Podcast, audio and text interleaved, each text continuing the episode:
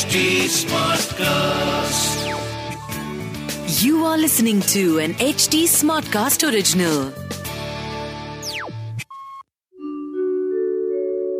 आप सुन रहे हैं विवेकानंद की वाणी सुनिए स्वामी विवेकानंद के अनमोल विचार और जानिए जीवन को एक नए दृष्टिकोण से आलस्य के बारे में स्वामी विवेकानंद कहते हैं मैं किसी भी तरह के आलसी, कठोर, क्रूर और स्वार्थी मनुष्य से कोई संबंध नहीं रखना चाहता।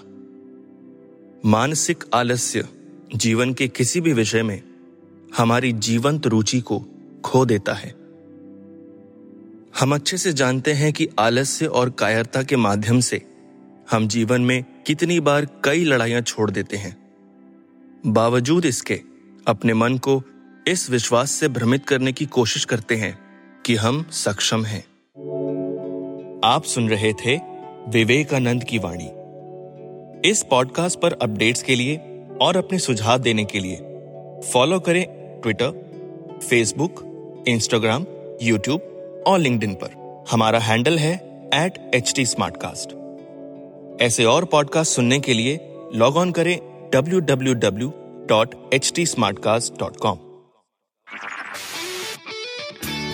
This was an HD Smartcast original. HD Smartcast.